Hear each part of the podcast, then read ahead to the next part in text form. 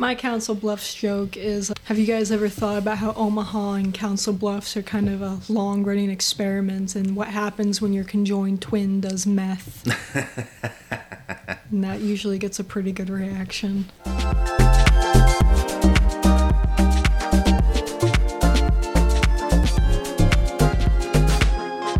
We're gonna take 2 weeks off, starting next week. We're back with Bree Kalhorn, stand-up comedian. We're going to talk about 24. I've got an upcoming festival next month. I'll be going to Sioux Falls, South Dakota, to do their Snow Jam Festival. I've also got, I am co-headlining at Reverb Lounge this January 4th. Yeah. Just a little subtle plug right there. There you go. That's a way to start the new year. Go out and see Bree. That'll be cool. Is it weird doing an early in the year show where you almost feel like commenting on things is even further back? Do you want to start with the fresh slate, or does it even matter? I don't really address current events in my material that much. I did for the Reverb show because that was the theme. Right. But I think I'll probably go through those jokes used at Reverb, take some that worked really well, and maybe make TikToks out of them. Yeah. And see how those TikToks do. That's why I asked if I can still use the jokes. Oh, wow. And then move on. Yeah, it's a fresh slate. Mm-hmm. It's cool, but when all that's over, it's just nice that it's done. Mm-hmm. Winter's here. There's part of fall that I don't like where it's that anticipation of it getting cold is almost worse than it actually just being cold. Where it's cold now. Spring is next up. I'd have to disagree. I like the fall quite a bit. Yeah. You strike me as a fall type person. It fits, I guess, the way I like to dress. Yes, I could see that. We had someone from this app called Tipple, but he talks about launching this thing here. And they've learned that Omahans, which we know this growing up here, but Omahans are particularly set in the areas that they like to go out, and they don't cross, much more so than other cities of our size and bigger. It is one of the most segregated cities in, I think, the country, maybe. Yeah, potentially. I definitely remember seeing it was on the worst end of the spectrum and some article. But do you notice that doing shows where you do them, if you're in Benson or if you're downtown? For sure. What are the differences that you notice? West Omaha shows are going to be a very particular type of crowd. Yeah. That you don't like as much? It depends. You love all crowds equally. Of course. I love every audience. Yes. Anyone who's come to see a show is a king and queen to me. The Westo, more uptight or less worldly?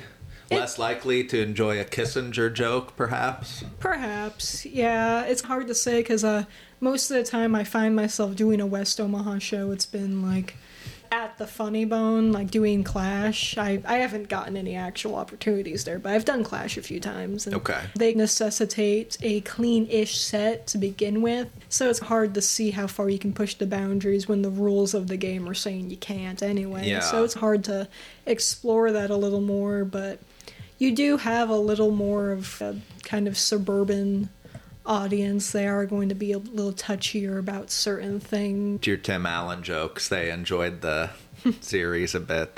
I have found, no matter where you are in Omaha, if you string the words Council Bluffs and meth together in a sentence, you're going to get a good reaction from the crowd. They always love that. Everyone loves a good Council Bluffs people do meth joke. I don't know what it is. Just it's magic. I had a joke on that. I lived in New York where Giuliani, prior to when I lived there, but he had sent a lot of the homeless. They cleaned up New York by sending the homeless people to Jersey, is essentially how New York got clean. Lovely. And I remarked that if we were smart here in Omaha, we'd do the same and send them over to Council Bluffs because it couldn't look any worse. I would get uproarious, just standing ovation. Always got the crowd back. Have you done shows in Council Bluffs? I have not. I was like, I haven't either, but I'm like, if you rip Omaha over there, is it just like the mirror? You'd think it would be, but they have a pretty good sense of humor about it. I actually haven't done any shows in Council Bluffs. See, what gets me about Council Bluffs and the whole how the casinos are set up is it should be a pretty cool thing if it had been done right, which to me would have been put that pedestrian bridge from the old market over to a little where all three or four of them are connected, like a little mini Vegas where you could have an open drink to go from one to the other. Yeah. And I get why they didn't do it, but you should have comedy shows over there. There's legit casinos that in other cities run comedy shows, not just like Tim Allen coming and doing that back amphitheater thing, but there should be a legit comedy scene over there, and there is nothing. Yeah, I can definitely see your point on that. Is there anything when the new year starts, like, do you set resolutions? What do you think about New Year's resolutions? What's your strategy for goal setting? Do you have a couple big things, like comedy-wise, like, I'd love to do X, Y, and Z over the course of this year?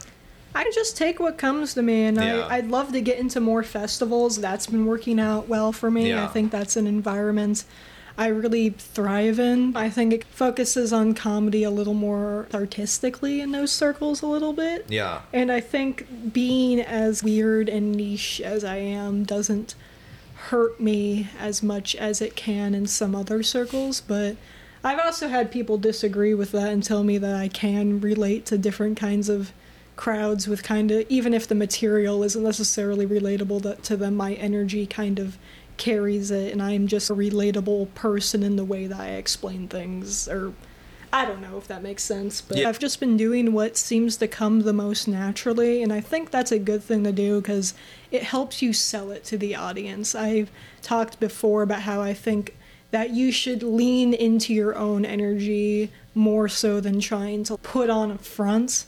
Yeah. Like I've said before, that if you're not a confident person, then trying to put on a confident stand-up persona isn't going to work for you because it doesn't match your writing style, and it's not going to be believable, and it's also not going to mesh well with what you've written because you haven't written your jokes from a confident person's perspective. Right. So the delivery is not, if you even just want to look at it from a performance standpoint in general, if you're an actor or whatnot, this delivery isn't making sense for these lines. So if you're writing the jokes from your perspective, it's different if you write your jokes as a character. If you write your jokes as a character, you want to portray that character, so there's that matchup, and really that only works if you're a good actor. But if you're writing your jokes as you, then you're gonna want to deliver your jokes as you, or like a caricaturized version of you. And most people write as a caricaturized version of themselves to begin with because making things more extreme makes them funnier, generally. Yeah. How conscious are you of your opening three jokes and the room and region of Omaha you're in? Do you change it depending on the vibe of the crowd as you're seeing, or are you like, I've got to establish my clown or whatever you want to call it, like from boom the jump, and if they're on board on the Bree train then we're good, and if they're not, I don't care? How important is that to you?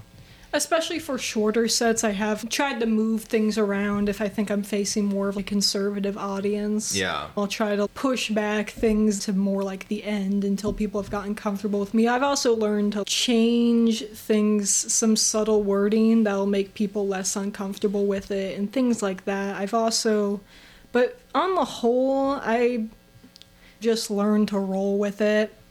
And sometimes, even if it starts out rough because people aren't really on board, I think it can improve later, especially if I throw in something that'll get them on my side. And I remember one time, I started doing really well later in my set, but earlier, the first third of my set wasn't going super well with this very conservative audience. It's like a restaurant in a state park, I think. I think it was the restaurant in Branched Oaks. I did a show. I headlined it. Okay. Or headlined. I did 20 and everyone else did 10. That counts.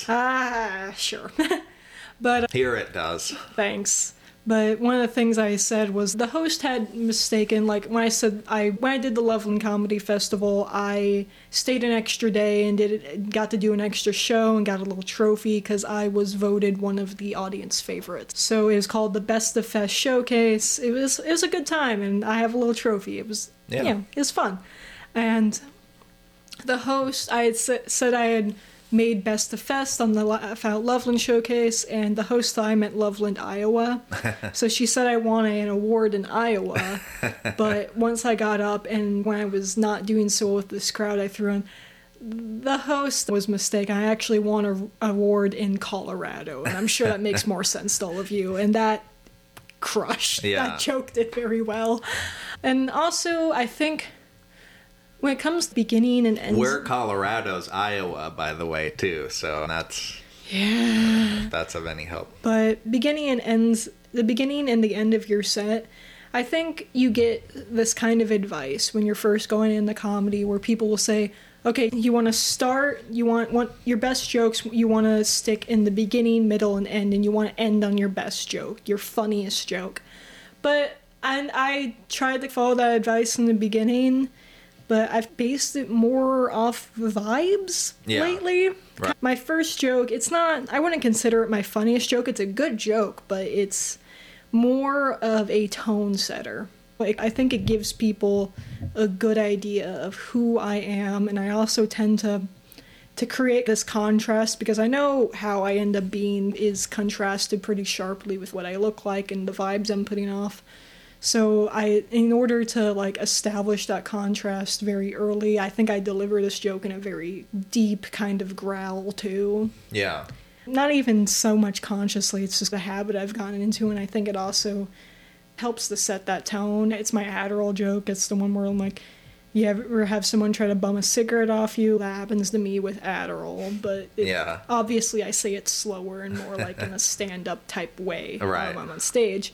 And the one I end on is talking about my social anxiety and being like, and the line I end on is, obviously love to talk. If you let me, I'm going to talk forever. If I shut up, it's because I've come to the conclusion that you hate me. And I'm like, bye. And I get off stage. Yeah. And I've actually gotten a lot of criticism for that closer, but I think I've worked it out delivery-wise, and I think it's been doing very well, and I've gotten a lot of compliments on it. Yeah. Especially from audience members. Like, I had multiple audience members come up to me and tell me how much they liked that joke at the Clash, where in my notes it was like, no, you want to end on your best joke. Like, yeah. And you know what? It doesn't always get that immediate reaction that people are looking for in a closer, but I think sometimes it just takes a minute, and even when it doesn't get the best laugh, people will come up to me and tell me that it was brilliant. So... You're... Opening with a shade of kind of your character, mm-hmm. Closing with a shade of the character that kind mm-hmm. of wraps it up. Yeah. I had someone say once, it's not that it should be the strongest joke, it's something that they'll carry a little bit and remember your character and then try and think of you reacting to other things. How it's mm-hmm. not so much that they got a huge laugh, but that they were stimulated mm-hmm. intellectually, as opposed to the funniest part. If you watch a movie too, it's like it should... climax mm-hmm. not at the very end but prior to and then denouement as the end of a movie. The very end is, okay, we've met this person, they've affected us, and we've seen something that we can like a positive vision of the future, mm-hmm. which that's what you do. So any strategies to survive like the friend that you don't like, or a friend of friends, or what if your social group on New Year's is not your ideal situation? How do you cope? Wait till it's over. Is there anything you can do? New Year's is pretty easy to get through, I think, because everyone's usually in a pretty good mood. Yeah, I think everyone's getting drunk, and also you're only really there for, you're going out to a bar, so what, you're there. And also after midnight, I think you have a free pass to leave if you want to. Right. You get just have to make it to that. Any personal resolutions beyond that? For the new year, I think I just want to travel more and get more gigs, and maybe start to establish myself as a capable headliner for shows instead of more of an opening or feature act I've been doing so far. Yeah, you're on the path. I hope so. Happy New Year, Bree. Thank you. Thank you. All right. Happy New Year, everyone. New Year. See you in 2 weeks. Thank you for listening and appreciate all the support.